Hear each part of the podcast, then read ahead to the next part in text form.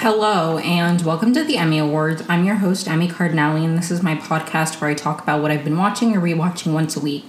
If this is the first episode of mine that you stumble upon and you like it, please feel free to follow me wherever you listen to podcasts so you can get notified. Rate and review. If you've listened to a few episodes and you haven't done that yet, that always helps. Apparently, I don't really know this, just what other podcasts I listen to say. But, anyways, I'm gonna just jump straight in. I don't have much to say at the top of the show.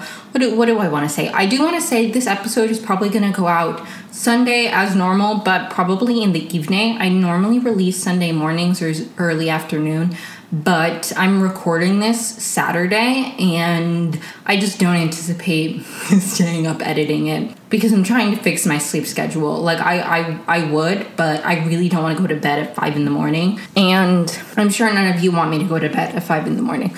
Mostly because the only people who listen to these are, are people I know in my real life that I know of. I'm sure somebody stumbles upon an episode here and there. But thank you so much for listening if you do and you enjoy it it means a lot to me. I care a lot about this podcast, and I'm, I'm pouring a lot of heart, energy, and just fun into it this year is my goal. So if you listen and you also have fun, thank you. That means a lot. And share it with a friend if you have a friend who likes podcasts and is always looking to listen to new podcasts because I know I am. I love podcasts. I am a big podcast girly, which is part of the reason I started one.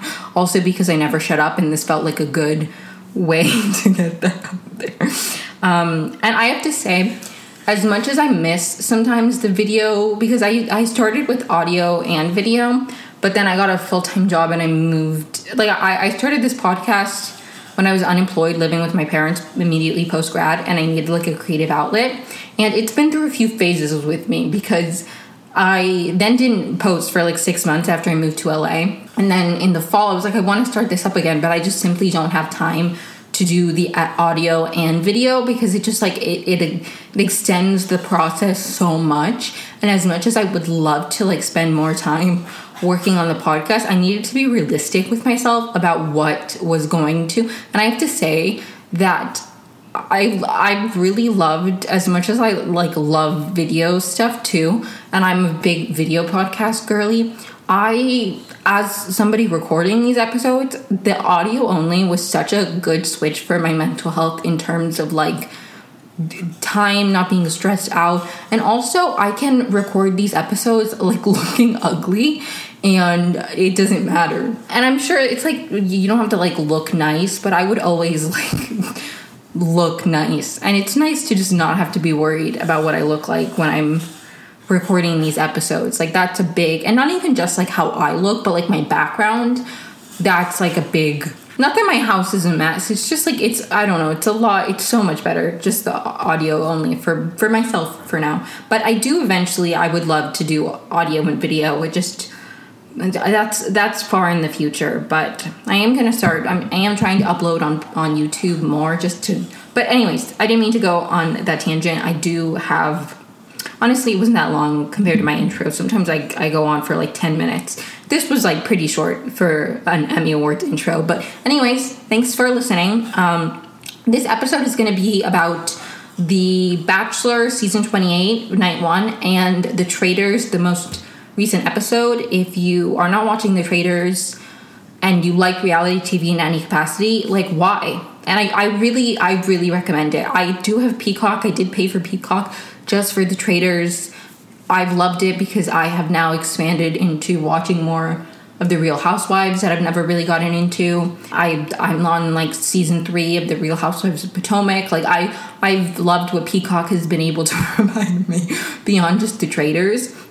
But I think the Traitors is so good. I think it's like the number one real like reality show right now. I don't know according to who, but I saw that and it definitely is according to me. I love it. It's just if you like reality TV at all, like chances are there's going to be somebody you like. Like even if you're not a competitive reality TV person, Pilot Pete from The Bachelor's there, Bergie from Love Island's there. You know, like there are people who are not in that genre. There is a former member of Parliament.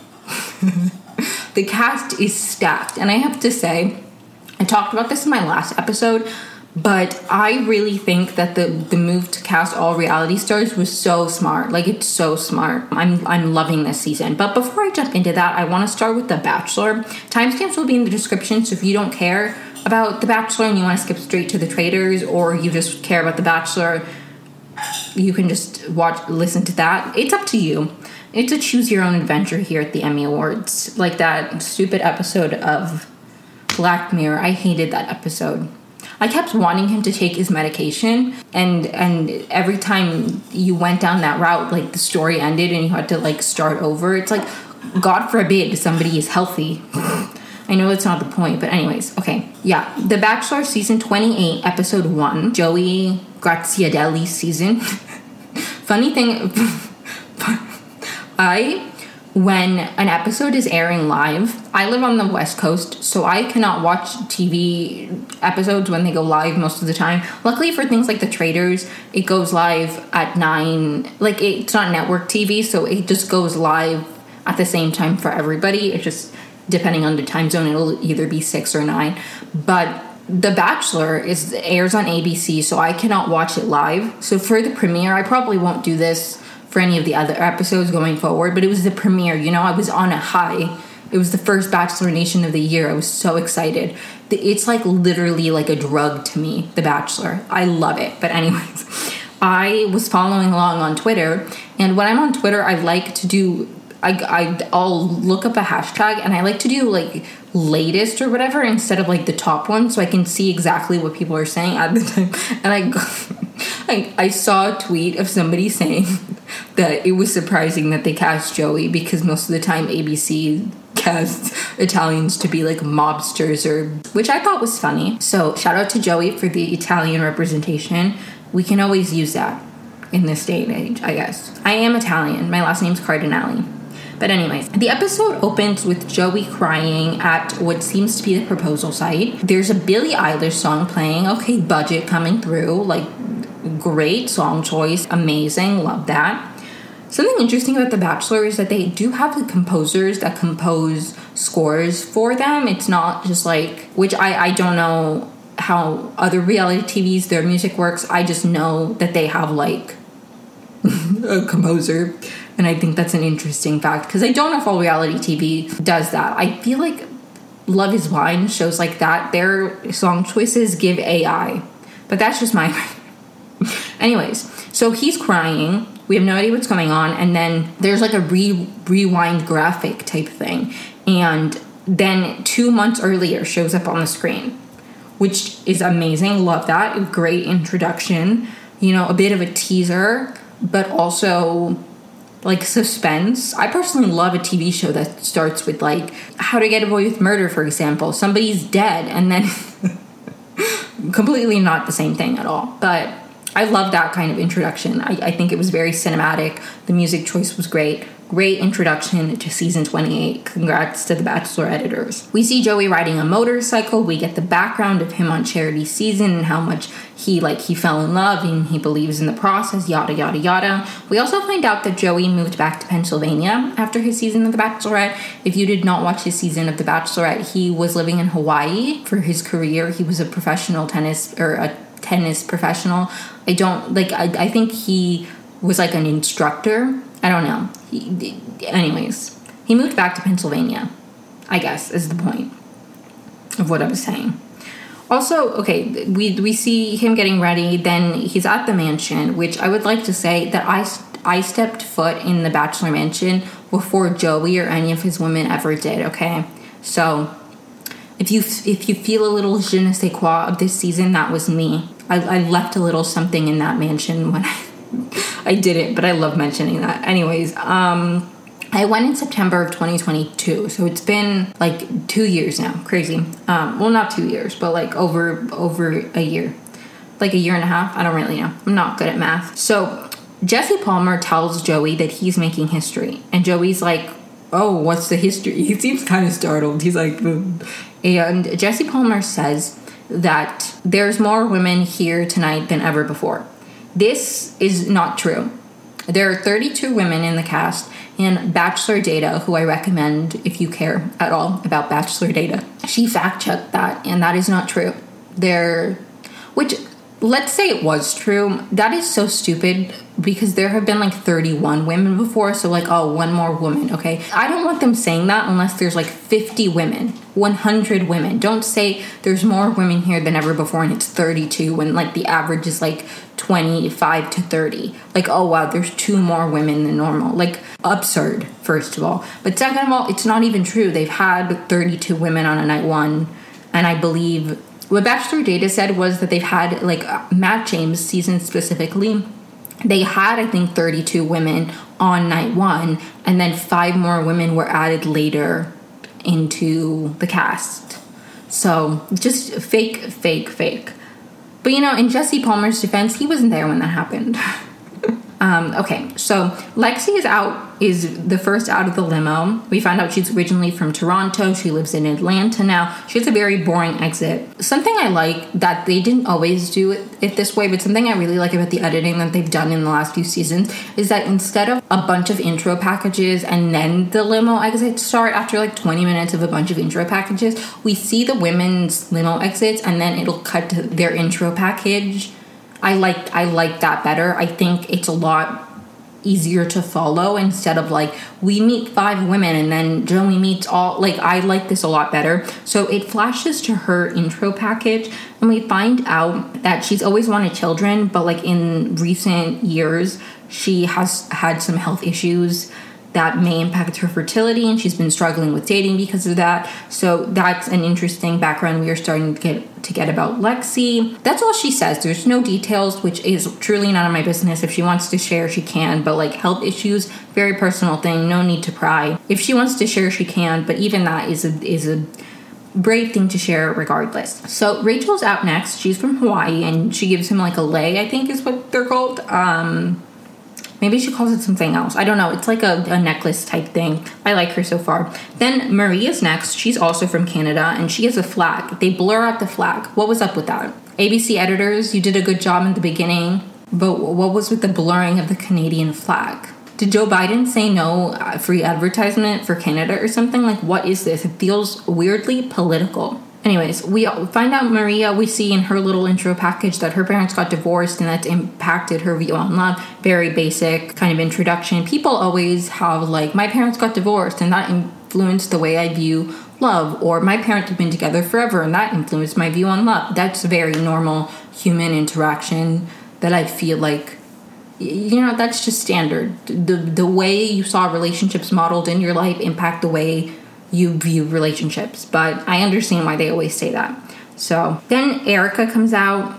She has a speaker and she dances. We find out that her mom is from the Dominican Republic and her dad is from Cuba. So she wants to teach Joey to dance. I like Erica, She gives me good vibes. Then Autumn comes out with a bunch of leaves and asks Joey his favorite season. I saw a tweet that said that when Autumn asked Joey his favorite season, their first thought was of The Bachelor. And honestly, I would like to say that I didn't think that too. My favorite season of The Bachelor, I hate to say it because I hate the man, but I loved Nick Viall's season. It was such a good season. Like, you can't deny that it was a great season of TV. Corinne, he was a good lead. I love that season of The Bachelor. What other?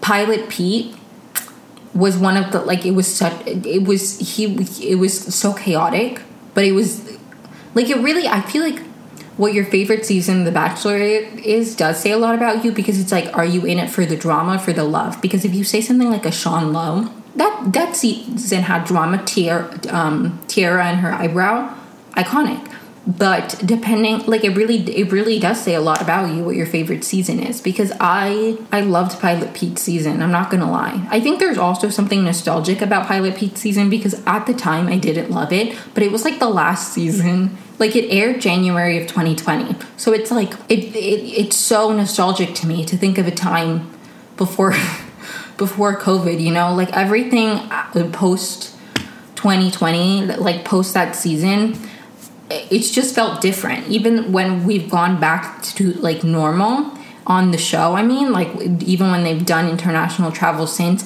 there's just there's a level to like we as a society have changed so much you know that there like it's so it's so silly to me because when it was airing i was not like this is an amazing season but it feels nostalgic to me because of the innocence that i had that i no longer do If that makes sense. um, I'm also I've I, I'm loving Pilot Pete on the Traitors, so part of me is I stand Pilot Pete now. I don't know why I'm so giggly. I've been having a horrible few days. I don't know. Talking about reality TV just gets me revved up. But I don't know what my favorite season of The Bachelor would be. The Bachelorette, that's easy, Rachel Lindsay's. I also, Kaitlyn's, because Kaitlyn's season of The Bachelorette was the first season of the Bachelor franchise I ever watched. So not only, like, it genuinely changed the trajectory of my life, it altered my brain chemistry. I've never been the same since. Anyways, I lost my train of thought. Oh, okay, so Autumn asks his favorite season, and he says spring or summer and and she's like hopefully by the end you'll fall in love with autumn ha ha ha anyways then kelsey a is out next and she brings a voodoo doll because she's from new orleans and then we find out in her little intro package that her mom passed away a few years ago um, so that's like the background we have on Kelsey A. Charissa comes out next. It's her yes year, whatever the hell that means. Then Chandler comes out next. She makes a joke about Joey and Chandler. I'll be there for you. I loved this personally, and Chandler is like so stunning. Um, I really liked Chandler. I was rooting for her. Marlena comes out next, and I don't like her because she's a former Trump staffer, so no comment. Her exit is also super boring. Like, super boring. All she says is, I wouldn't be here if it wasn't you. Like, shut up. Yes, you would. Then the next girl out is called Star. She opens a box of butterflies, really cute. A lot of these are like short little things that we see. Talia comes out and she has to save the date for their wedding. Nat comes out. She's a professor and she's a nurse. She's a professor and a nurse, and she's from Canada. Then a girl named Sam comes out and she makes a joke about Joey's fantasy suite on charity season. I don't know. Like a lot of these are like non not that interesting. Then we see Allison come out and she says she grew up having to do a lot of sharing, so she's prepared for the, the show. And her sister is here. She is the youngest, and then her older sister Lauren comes out next and her in- entrance is a lot more. I have to say, Allison's is funny if you know that her sister's there. Like, there's a little wink and a nod to like us, the audience watching at home. But if you're not watching, it's just kind of not that interesting. Like, it would that would have been funnier if like she came out with her sister, like something. Like, it's just kind of like, oh, I'm used to sharing. Like, I was told nothing, and then she had like three other siblings, which like four kids is a lot, but like if the punchline is I used like I'm used to sharing a lot, I would rather it be something like you have like 10 siblings. I don't know. It's just it falls a little flat for me. But her sister comes out next, Lauren, and she gets Joey to shotgun a beer. A lot more a lot more creative, a lot more interesting. I liked that exit better. Then Jesse Palmer comes out. He's met like half the women out, and Jesse Palmer comes out as he always does in in between, and he reminds us that there was somebody Joey's met already. Her name was Leah, and she she got a card. I completely forgot about this after the final rose card. I remember that he met somebody, but I forgot that she got some mysterious card. Like it was the suspense. I completely forgot about it. then we see Caitlin come out. She's a radio chemist, and she has like a little experiment for him to like pour something into. Kelsey T comes out next, and we learn very little about her, but the music in the background was good. So I noted that in case Kelsey T becomes a player later on because I feel like her entrance was very standard, but the music was good. So then Jen comes out in a go kart and says she had to race over as soon as she found out that he was the bachelor. I like that pun. I like the rate like the little go kart thing. I like her because she fosters cats. I saw that on Instagram, and as somebody who fosters kittens, I'm always rooting for people who foster animals. It's it's a really rewarding thing to do, but it can be very emotionally difficult sometimes. So I I I, I feel a, a bond with people who foster animals. But then Jess comes out in a boat and makes a joke about like relationship, whatever. Then Lainey makes uh Lainey comes out and she makes a pun about Cheez Whiz. I don't really know. It was super boring. Edwina comes out next and she brings him something spicy from home. There's a girl named Samantha and she throws dough and makes a pun about being the one he needs. I don't love the pun ones when they don't have anything to do with him. Like they're cute, they're cute, but like, and I do remember them more than just like oh, hi. but it's like. does he? I mean, I guess he's Italian, but like, does he like pizza? Does he like dough? What What's up with that? Taylor throws a giant bra and says she's here for the massive support. Like again, these puns are like fine, but it's like I like the ones more when they're tailored to like the lead themselves. If either that or like don't do or do what like the boat to me is fine because it's like big, you know. If you're just making a pun and it has it says nothing about you or Joey, then I don't really like it. Like the puns to me work when you're revealing something about yourself or like making a nod to the lead and like what you learned about them from their past season. Like that is my opinion on limo exits. But anyways, then Kyra comes out and she screams. I don't I didn't really understand the um punchline for that one there's a girl named Zoe and she has like a platter of bananas and she's like, which one resonates with you the most? I didn't like that exit personally. There's a girl named Kayla and she practice practices her tennis grunts. Then Evelyn comes out in an empire umpire chair and makes a tennis pun, which again I love. I like that kind of entrance, you know.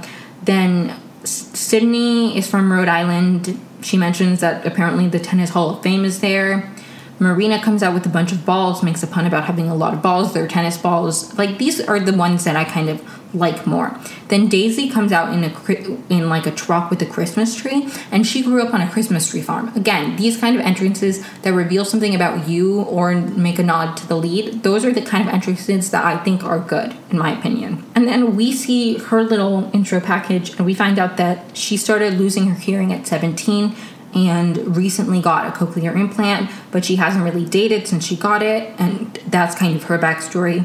Which I'm excited. I'm excited to see how her story progresses. She also just seems like a sweetheart. Like she li- grew up on a Christmas tree farm. Like okay, slay Taylor Swift.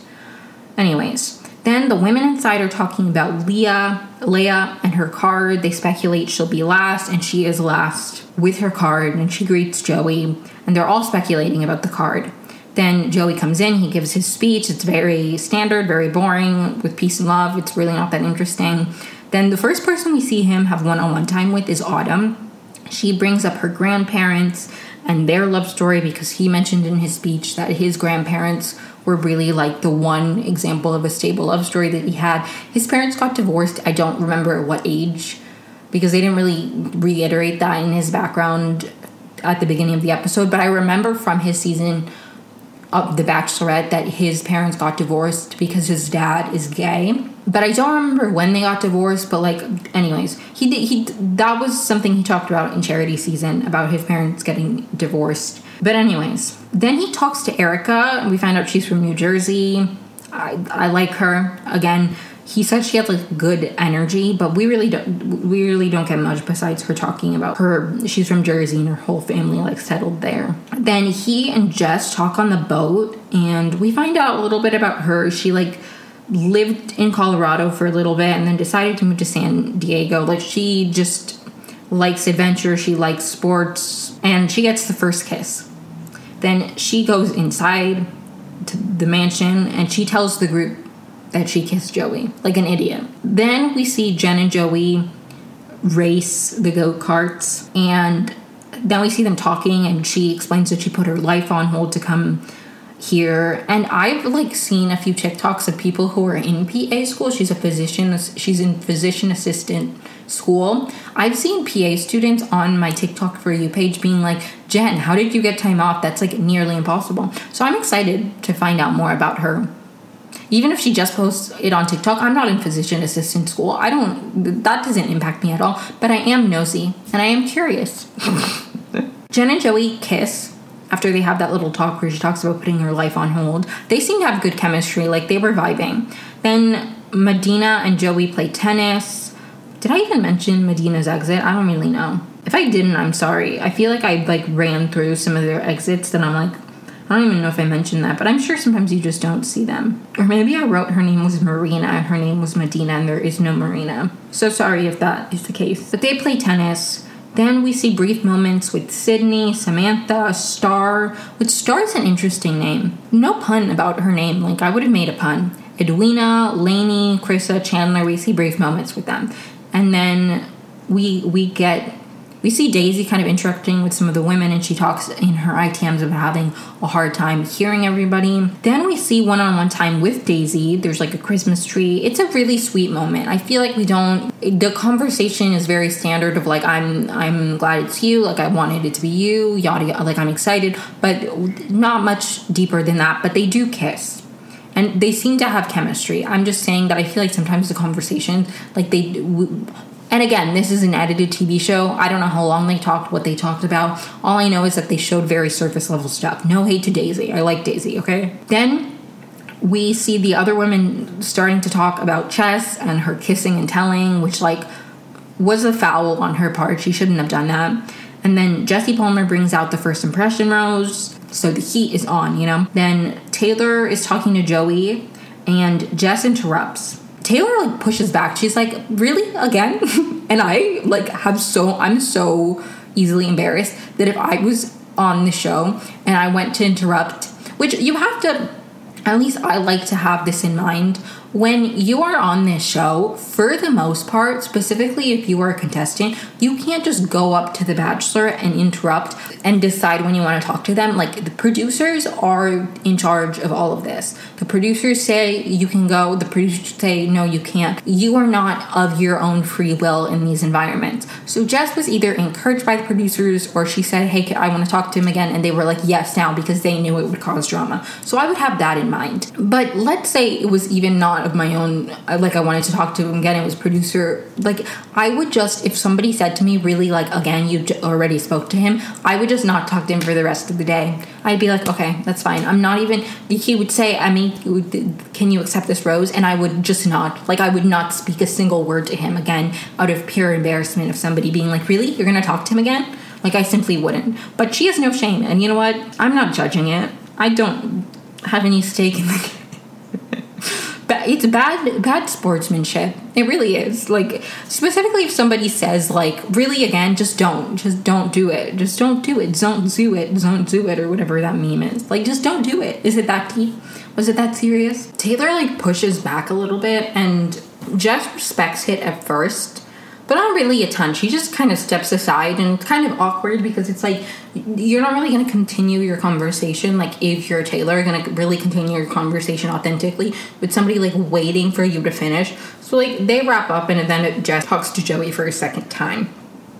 We don't see that conversation like basically at all. She just says, "I really wanted to talk to you more than other people." I don't know. Taylor tells the group about the whole Jess stealing and they're already like not happy with Jess because now she kissed Joey, she told everybody she kissed Joey, and now she's interrupting people when they're speaking to him for the first time. Like they're not happy with Jess. She's making errors left and right. Taylor pulls Jess to talk. It's kind of an unproductive conversation. Nothing really comes of it. It could be the beginning of an early beef. It could be nothing after this point. Who knows? Then Allison and Lauren, the sisters, decide that they're going to tell everybody. And Lauren, in her ITMs this whole time, is talking about how she doesn't want her sister to be the one to do anything first. Like she wants to kiss Joey first. If she finds out jo- that Allison kisses kisses Joey, she needs to then kiss Joey because she should have done it first. Like it's a very weird dynamic they're having. Like I don't know. I liked Lauren's entrance more, and I find her commentary like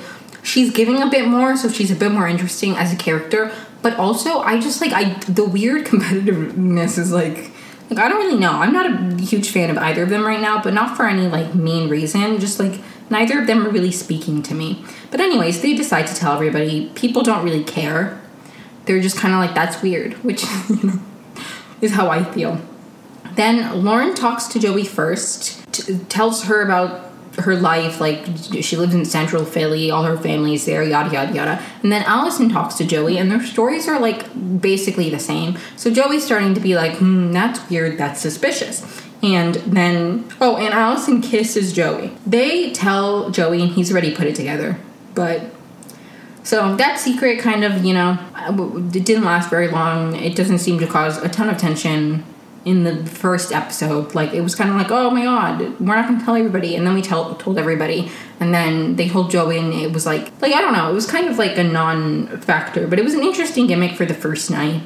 And anyways, Then we see Joey talk to Kelsey A. We learned some interesting stuff about her. She grew up in a military family. She grew up in Germany for part of it, um, in part of her childhood because of the mil- her military family. Very interesting. Very interesting stuff about Kelsey A. She gives me good vibes. Then Leia's card is still causing so much speculation. She opens it and it reads that it gives her the power to steal on one on one from somebody else at any point before hometowns.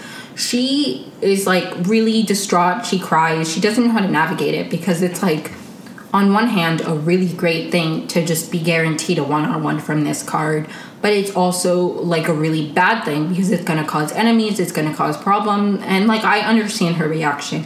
I think as much as I, as a viewer, am like, no, I would treat it like Big Brother and I would treat it like a game, and I'd be like, I really don't think it would be. If I were to ever go on The Bachelor, I make a lot of jokes about The Bachelor and like how much of a game it is, and I I I, I believe that it is a competitive thing that you need to go in with some kind of sense of like strategy, at least in terms of like how you come across, what you want to portray about yourself, how you know. I, I, but I don't know. Like I do genuinely believe in that, but I, I I think if I were to, as much as I joke about how much I would love to play the sport and the game of The Bachelor, I would. I genuinely would. But I also think that knowing myself, I would never go on the show if I was not genuinely like interested in a relationship or I was not genuinely interested in seeing where it was going to go. So as much as I'm like no from like a viewer's perspective and there's like no emotions involved because I'm just watching these people do this, I know myself and I would react like probably the same way because I would be like I don't want to hurt somebody else to get far. Like I really understand her approach because as much as I'm like, no, it's a game, you gotta take every advantage you can. The truth is, if, if you're on a dating show, at least a factor that, in my opinion, is playing it well is having some level of sincerity. If not, then you're just kind of mean. but I don't know. Like, I'm not trying to like diss anybody because I, I think with The Bachelor, it's hard because there's like 30 contestants or 32 if you're on the most. you're on the history breaking most women season. I'm kidding. But like there's a lot of women and statistically you're not gonna get that far. So i understand also going into it with strategy of like how you can make the most of it from like a game standpoint but i just like i don't know. I think there's levels to it and i think that's what makes it so interesting. Like i think that's what makes it such an interesting social dynamic in game is because at the core it is about like navigating relationships and at the end of the day if you don't have a connection with somebody like you're you're not going to be the person they they choose. You might get to the end and you might then get to be the bachelorette or go on paradise or any of these other positive outcomes that you can have from the show. But also, but like in terms of the relationship with the lead, if you're not the person, you're not the person. And just because you're the person out of that group doesn't mean you're the person forever. Like that's true too. But anyways, I didn't mean to go on that tangent. She like freaks out and she she tells Joey what the card says, and he's like, "How are you feeling about this?" And she says that she doesn't want to take away Joey's autonomy or play God and disrespect the women, which, again, very noble of her. Love like love that approach. It's kind of funny to me when she's like, "I don't want to take Joey's autonomy." He doesn't like the one thing I un- he doesn't choose the dates. He doesn't choose like. You're just playing producer. You're not playing God or disrespecting or taking away his autonomy. Disrespecting the other woman sure because if somebody has a date and then you take away their date that could that is like hurting that person. But in terms of taking away joey's autonomy he doesn't have um, at least in choosing date cards like you know? And she says at the end of the day i can have as many advantages and superficial little one-ups as i can but if i'm not joey's person at the end of this then i'm not and if i am i am and it's not going to matter what and it's not going to matter whether or not I get a little card or not. And that's exactly how I feel like I would be in this game. I'd be like advantages are nice. And I understand why she's conflicted because it's not so simple of like no because an advantage is good. At the end of the day there are there's a competitive aspect to the show. You are not just one person dating one person. You are competing for time. You're competing for time is probably is probably the biggest one, and a one on one would be huge. But I also understand what she's saying of like the card isn't going to change it if at the end of the day we don't have the strongest connection, which is so valid. But anyways, She tells the women what the card says, and they're kind of all like freaking out, but she throws it into the fire pretty soon after. Like, it's not a big suspenseful thing. Immediately, they're all like shit, but then, like, literally within like five minutes. I don't know how much, how long it took in the actual, like, filming, but in the show, it was like so fast. She like showed it to them, they kind of freaked out, and then she threw it into the fire. That was great. They all clapped. Some of the women are like, I would have used it. Which, you know, fair. But then we see Joey talk to Lexi. We find out she golfs. Also, she went to OSU, which means nothing to like most people, but I went to college in Ohio. I didn't go to OSU. I went to Kenyon College, the Superior Ohio College. They're very different schools. I'm not gonna, you know, OSU is not the right school for everybody, but neither is Kenyon. Like, I would have hated OSU, but I'm sure there's plenty of people who went to OSU who would have hated Kenyon. Like, it's just Anyways, they kiss. Then we see Maria. She's talking to to somebody else, and she's saying that she has decided not to kiss Joey because it seems like everybody's kissing Joey. But then they talk, and they talk about scary movies and favorite movies. His is Remember the Titans. I've never seen that movie. Don't know if it's good or not. See, if somebody was talking about scary movies, I don't. I'm not a big scary movie person. I would have been like, "Have you ever seen Yellow Jackets?" That's like my closest thing to horror that I like um, it's like one of my favorite shows. And I typically hate gory, scary stuff. Like I don't. There's something about Yellow Jackets that it like it speaks to me. Just like the wilderness, you know. I hear the wilderness and it hears me. Like amen. She then Maria asks Joey if he's a Gemini or Taurus, and he says he's on the cusp, but he's a Gemini. And she says Geminis have a bad rep, and he says, I'm trying to fix that. And I'm like, thank you, Joey. Thank you for the positive Italian Gemini representation in the media. Like, this is huge. This is huge for Italian Geminis. Thank you so much. It means so much as an Italian Gemini. I mean, I don't really identify as Italian, even though I have like a, Italian ancestry, just because I don't feel like I really grew up with any like Italian culture. I don't know how Joey identifies. I just think about that tweet about like, anyways, I don't really identify as Italian like I, I identify as Venezuelan because I, I was born there and like that is the culture I grew up with. Even though like I have Italian ancestry, I don't feel like I have any Italian influences in my culture, so I don't really feel Italian, you know? But anyways, that's neither here nor there. Thank you for representing Geminis, Joey. It means a lot. Hopefully you don't let me down. But if you do, it's just because you're a Gemini. Like I have to say that's one thing. Geminis like when you think about famous people who are Geminis, they're some of the worst people ever. Like we could use positive Gemini representation. I'm I'm dead serious. I'm dead serious. So hopefully he doesn't let me down. So far he seems kind. He's doing a good job of like listening to people and, and responding well. Like I feel like some leads don't engage super well in conversations and like respond and like he seems to be a very active listener. I appreciate that. You know, it's no Ari Arie Luyendyk Jr. What excites you? Excitement and pizza. You know, like there's a little bit more there. Thank you for that, Joey. Love that. Love the positive Gemini representation. But anyways, also they end up kissing, even though she said that she wasn't gonna kiss him. Which you know, it's funny. And she even says, "I said I wasn't gonna. I, I told myself I wasn't gonna kiss you, but I can't resist." It was funny. I like her self awareness, even when she's getting a rose in the ceremony. Which, like, spoiler, but like I, I don't have many notes left. When she's getting a rose, like she's like one at the end, like towards the end, and she is like, oh, the suspense, and then he like like she stumbles over her words, and it's just like it's sweet. Like I I like her vibe so far. I like Maria.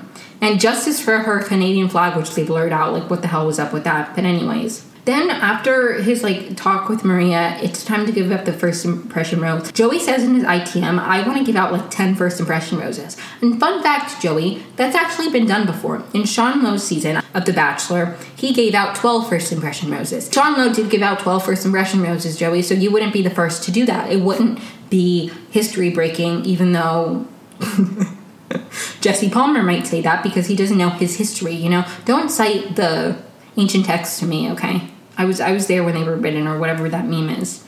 I've, I've been here, okay? I, I know my I know my history. Anyways, Lea gets the first impression rose, which like great. I think that was a super solid decision because like she she made a great move. Like it was very smart, and I do think he likes her. But I think it was also just a great way to reward her decision and the way she was approaching it with like and and his reasoning too he was like i know that she's here for like the right reason like it was a great like, solid first impression rose then the cocktail party comes to an end and the roses in order as presented because this does matter at least to me personally allison gets the first rose which that in my opinion was literally just producer decided because lauren allison's sister kept saying allison better not get a rose before me. So they naturally they gave her the first rose to fuck with lauren. Like just girly pop. Stop saying things like that in your confessionals. You're gonna set you're setting yourself up. But anyways allison gets a rose and then daisy gets a rose which i think daisy would have been first flower if it wasn't for the whole lauren allison thing but anyways then kelsey t gets a rose Lexi gets a rose, Jess gets a rose, Jen gets a rose, Autumn gets a rose, Krista gets a rose, Edwina gets a rose, Kelsey A gets a rose, Kaitlyn gets a rose, Rachel gets a rose, Erica gets a rose, Madina gets a rose, Sydney gets a rose, Star gets a rose. Marlena gets a rose. Boo, tomato, tomato, tomato. Uh, you know, I don't, I know nothing about her, but I just, I, I think we live in an age where it's like, are you really proudly in 2024 gonna be like, I was a Trump staffer and have at like White House 45 in your Instagram bio? It's kind of cringy. That's just embarrassing to me. Mar- Marlena gets a rose, then Maria gets a rose, Taylor gets a rose, then Evelyn gets a rose, and Lauren gets the final rose because again, they were trying to set her up. This is why you don't say things, Allison. Anyways or Lauren. So Lauren and Lauren even says, "Really, you gave Allison the first rose, and then you give me the last one." Like girly pop, that was the producers. It was for drama.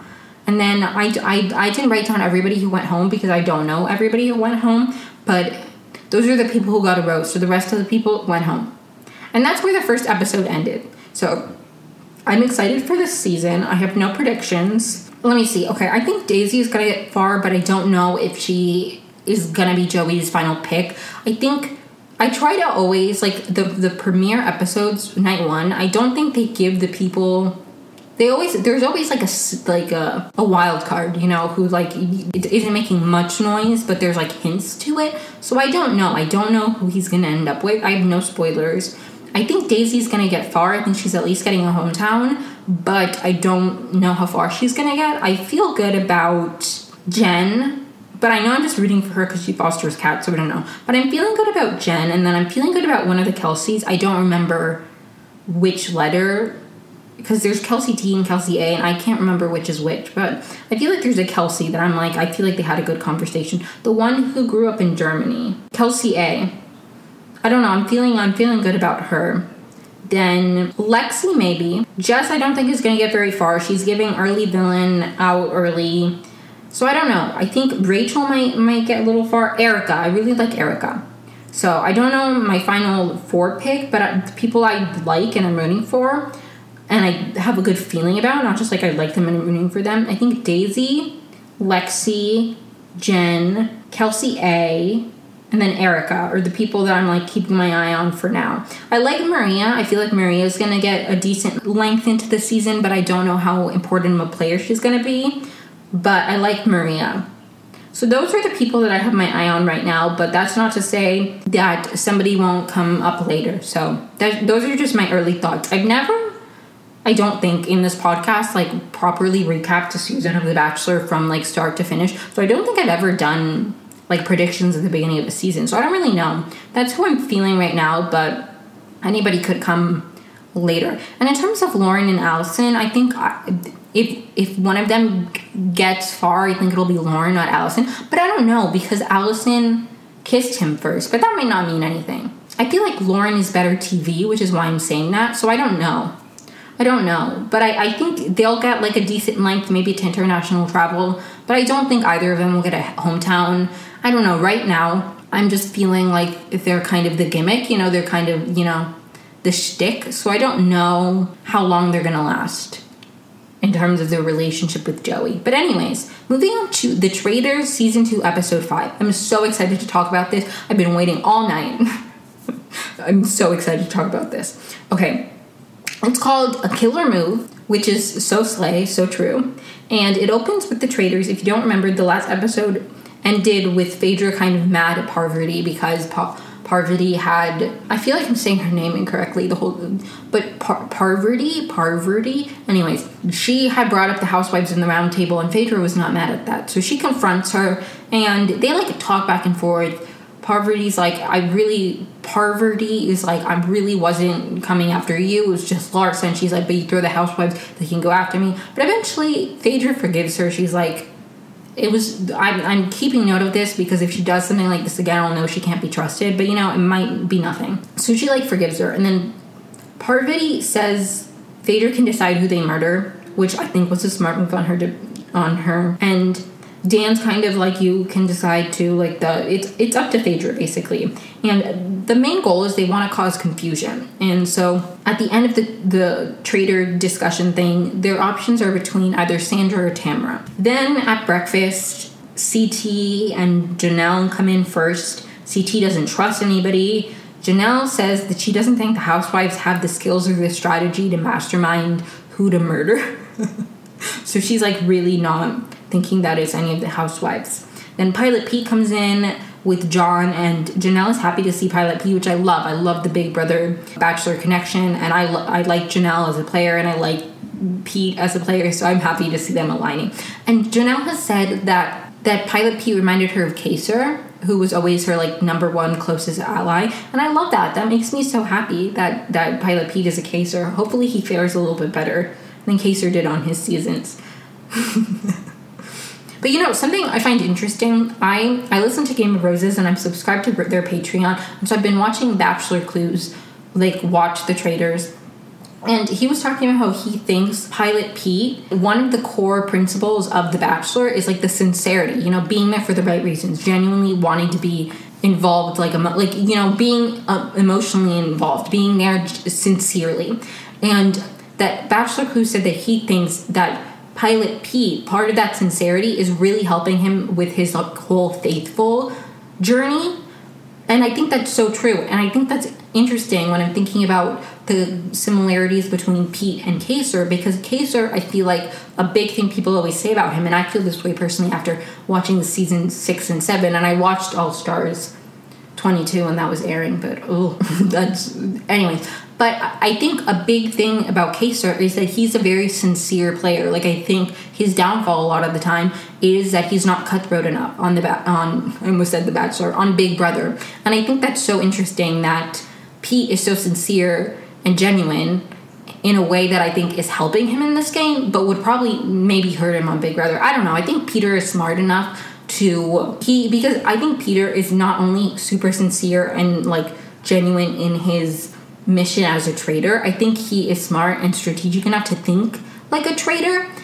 Or I said I said traitor when I meant faithful. Like not like he's smart and like sincere and great in his strategy as a faithful, but he's also smart enough to think like a traitor and be like, what would they do? So I think he would be fine on Big Brother, but like I think he would do well on Big Brother. But it's just interesting to me that connection to Kaysar. But anyways, that wasn't even my notes. I went on a tangent. Peter says in his little confessionals that this is not like The Bachelor because you have to lead with your head and not your heart. But again, I think The Bachelor taught him well. I'm gonna say it. I think he he he learned a lot from his time on The Bachelor.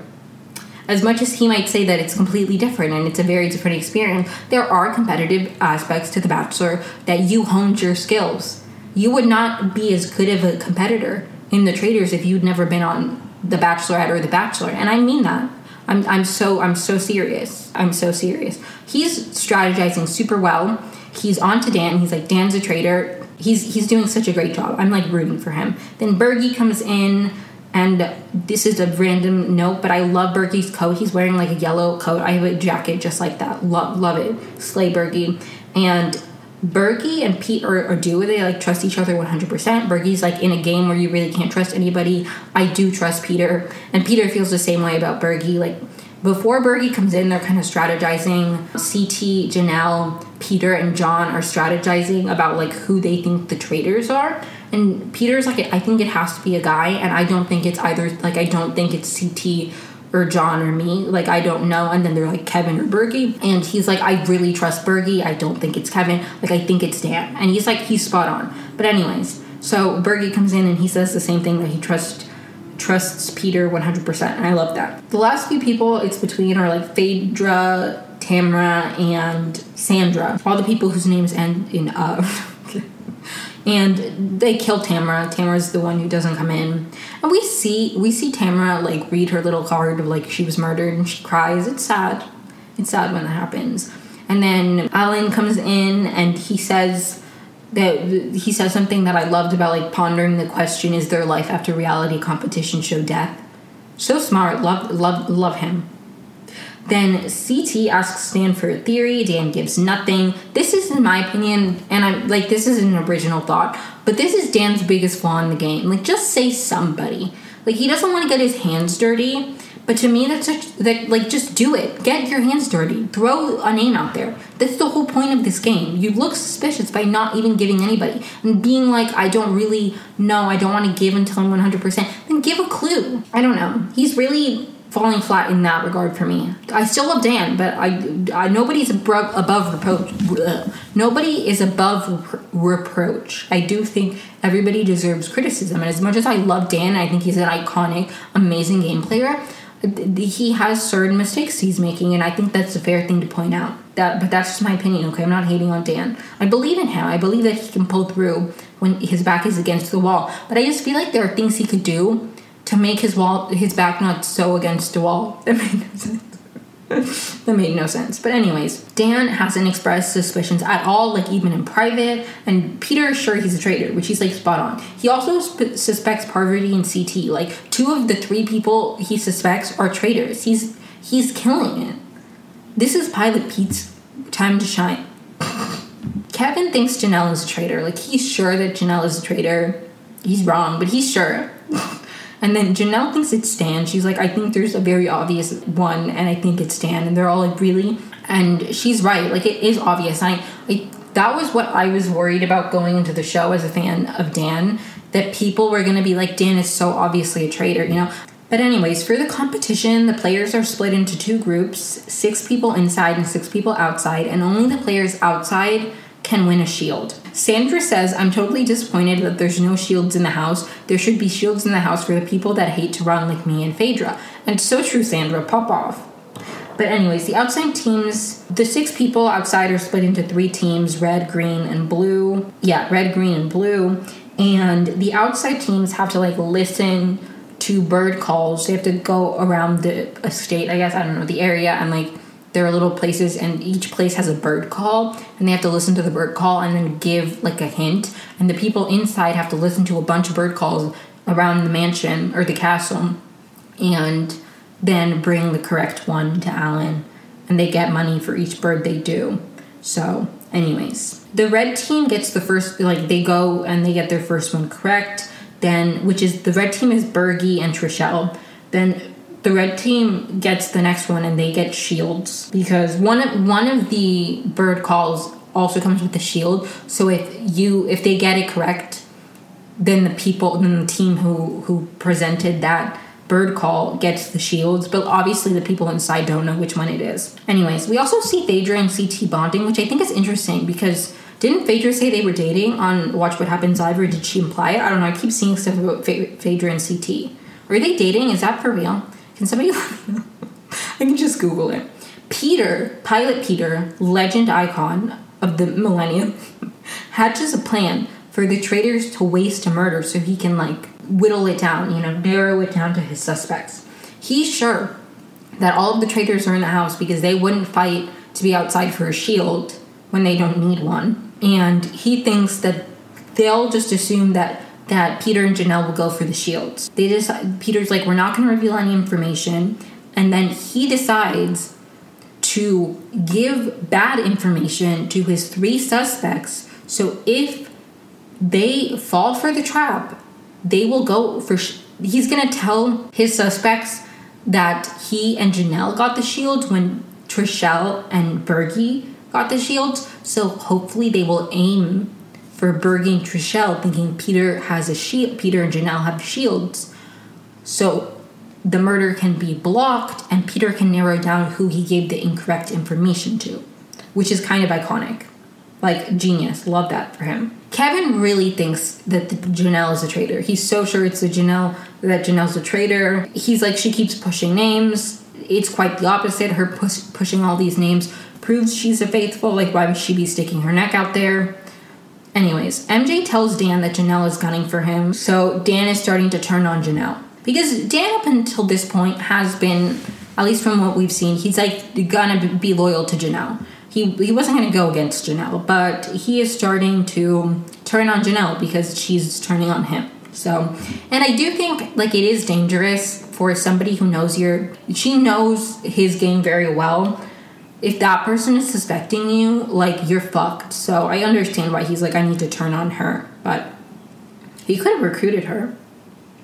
But I don't know. I like Parvati as a recruit as a traitor, so I'm not like shit, shitting on Dan's decision either way. But anyways, Kate from season one is joining the cast, and she's a faithful again. I have to say, I, I, I saw that she was joining, but for some reason maybe I'm an idiot. I didn't think she was gonna join like as like a full member. I thought maybe she would have some kind of special role. Um, no, she just comes in as like one of the faithful, and like she's not a traitor. She's a faithful, which is interesting. I would have liked it more if she came in and she had some kind of role, like some kind of power, some kind of because there's like the faithful and the traitor. It'd be nice if there was like a third role, you know, like when you're playing mafia sometimes there's like the, the the murderer and the people who die but then there's also like detective or something i don't know does that make sense but anyways i, I like kate i'm glad to see her come back then at the round table kevin accuses janelle first then Janelle accuses Dan, CT, and Sandra. John thinks that it's Kevin because he's been inconsistent. And He's like, Janelle's been consistent the whole time. You, Kevin, on the other hand, have been inconsistent. Peter thinks it's Dan because he's contributed the least, which is fair. Dan doesn't talk game with anybody. They're all kind of like, this is weird. And they they ask, they like, who do you think? You give us one name, like one name. He names Janelle. And I have to say, I personally think this was a bad move because I think it's such a cop out if they're pushing you for a name to then go for somebody who shot at you first. Like, that to me is just like cop out. She went for me, so I'm gonna say I suspect her. That doesn't to me give that he genuinely suspects her. I would have pulled a random name from my hat, been like MJ.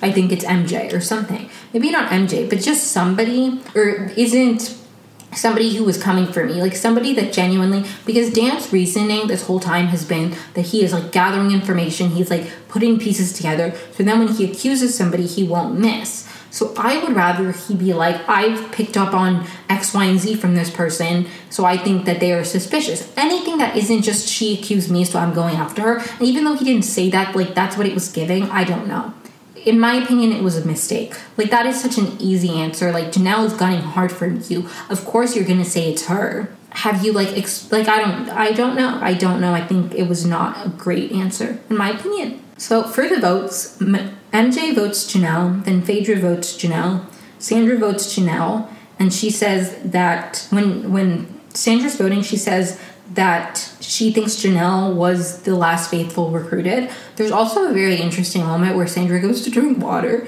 and Janelle's like, You're nervous, aren't you? And she's like, No, my mouth is just dry. And then they just go back and forth being like, You're a traitor, you're a traitor. So funny, such great TV. They were genuinely angry at each other. And I'm sure they're like fine. Like it's not like they have genuine beef, but they were like it's just so good. Like if you're not watching the traitors, genuinely like get Peacock. I'm so serious. It's so good. It's so good. Then Peter Slay King Genius votes for Dan. John votes for Dan. Janelle votes for Dan. Parvati votes Janelle. Kevin votes Janelle. Trishelle votes Dan. Dan votes Janelle. CT votes Janelle. Sheree votes Janelle, and it's the final vote in her coffin. So Janelle is officially banished, but the final votes fall one for Dan. Bergie votes for Dan, and then Kate votes for Janelle because she's just voting with the group. And Janelle reveals she's a faithful, of course, RIP. Kevin blames himself. They're all like mind blown. Then after they're like talking throughout the castle before like they go to sleep and everything, Peter tells Dan that he needs to speak up more, and Dan's like, "I'm, I will. Like, I'm just, I'm getting close. Like, I will soon." And Bergie is like Dan, like my your name is already in pencil, like on my board. Like I'm so serious. Like if you don't do something, like you are like on my board already, which I kind of a stupid move on Bergie's part, but I don't really know. Like it ended obviously it's not a stupid move because he has a shield, but like anyways, Parvati offers people wine and then in the same like scene, Kate is like, "What happened to Ekin-Su? Like I'm really wanting to meet her." And they explain that she was poisoned, and then she's like, "Guys, pour your own cup. I'm not taking wine from Parvati." Which like Kate, she's been here. She's already picking up on things. Exactly. You don't take a cup from anybody else. Peter is outside with Kevin and I think John, maybe somebody else, explaining his plan about giving his how he gave his three suspects, CT, Parvati, and Dan, that information about how he has the shield, so that if one of them, so so if hoping that they will take the aim at somebody else, it'll be blocked, and therefore he can narrow it down to the three people he gave the incorrect information to. So he's he's explaining that, and I don't know who, but somebody says, "Did they teach you this in pilot school?" And I was like, "No, he learned on The Bachelor. He learned on The Bachelor." he's making me so proud. Like I, I hope Barb is proud of him. I really do. Br- bring her home to us. Me about the money. Bring her home to us. Barb is such an icon. Love you, sweet nums. She's never even listened to this. If Sweet Nums was a regular Emmy Award podcast listener, I would die. I'd be like, "Oh my god, Sweet Nums, love you." I loved her. Her, not to plug another podcast, but Sweet Nums is is is. that's her Instagram. It's it's um, Pete's mom, Peter's mom, Barb, and anyways, she she did an interview with Game of Roses, my favorite Bachelor podcast, and I loved I loved that episode. She she slayed. But anyways, then we see the traitors in the turret, and Phaedra tells Dan that he needs to speak up, and Parvati's like, "Who do you think?" And he's like, "I don't know. I'm figuring it out." And they're like, "You're doing it to us. Like you're doing it to us." And Phaedra, she's so funny. She's like, "What do you have to think about? You know, it's it's." you you know you can say anybody but two people or something like that like she's so right it's like just think of something even piggyback off of what somebody else said that you heard once that maybe hasn't come up at a round table like somebody said something sketchy about kevin. Like just bring that up later. Or ct people have already been going after ct and the fact that he's a strong man. Maybe bring that up again. Anything. Anything even if it's just parry, parroting back things you've heard. It's just Say something. Say something, Dan. But, anyways, then they're trying to figure out who has the shield, and Parvati's like, Peter told me he had it, and Dan's like, he told me that too, and Parvati's like, so obviously it's a lie. And Dan says that he doesn't think Peter is savvy enough to lie. And it's so sad because it's so it's so silly. It's so silly. Like I have to say, as much as I hate to see Dan lose. I really do. I hate to see Dan have moments of weakness. It brings me it brings me sadness.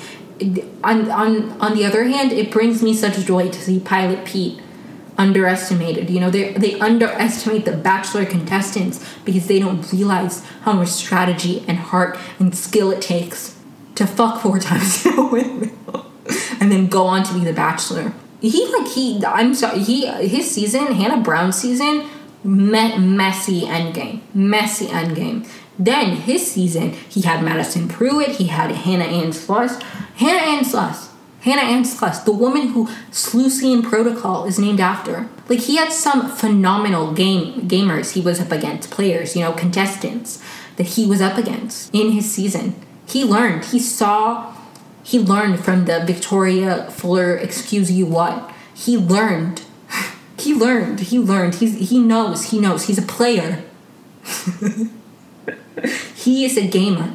He may be from The Bachelor, but never doubt that Pilot Pete is a gamer. Anyways, Dan's like, I really need this murder. He pushes for Bergie, and it ends on that cliffhanger of like, will they do Bergie? I don't. They're, they're like because Par- Parvati's like, we could just murder somebody inside like somebody who wasn't even like it wasn't even an option for them to get a shield because that way that's not even an issue but dan's like i really i need this murder i need to kill bergie he's been coming for me hard you know what maybe bergie was playing 3d chess with the like let me tell Dan that like I'm basically threatening him so he'll want to murder me knowing I have a shield. Maybe Bergie is that far ahead. He's aligned with Peter, so I can't doubt his strategic prowess. I don't know if that's the right word. Anyways, that is where episode five of The Traitors ends. A killer move, and that move was Peter's. Like, you have to. The episode was named after Peter's plan. It might as well have been called Pilot Pete Makes a Plan. You know what's funny? I was having such a bad day, and I was like, this podcast is not going to be good. Like, I'm not going to be in a good mood recording it because I'm just so tired from my work day, from my like emotional breakdown I had earlier today. And you know what? Pilot Pete resurrected me. The joy I felt talking about this. That and The Bachelor. I even thought, like, I'm not going to be that excited to talk, talk about The Bachelor. I was. I had such a good time this episode. I hope you did too, if you listened all the way through, or if you just listened to one chapter and you're skipping to the end. Either way, thank you so much for giving it a listen. And if you liked it and you enjoy it and you want to hear more, I'm going to be covering the rest of the Traitor season. I've covered I covered the first four episodes, and I will cover the rest and the Bachelor season. So I I've got plenty of shows to talk about going forward, um, or plenty of, of of episodes coming about those two shows. So if you liked my my coverage of either, and you're interested in my thoughts on the Traitors going forward, the rest of the Bachelor season, please follow me so you can get notified when I upload. I typically upload on Sundays these days. I try to upload Sunday morning, but this episode's probably going out Sunday evening, so just by the end of the weekend is always my goal. This is a hobby, I have a full-time job, so I'm just I'm doing my best, but if you enjoyed it, please stick around. It would mean so much. And just thank you for listening. It really does mean a lot. And I hope you have a great week and you'll hear from me next weekend. Bye guys.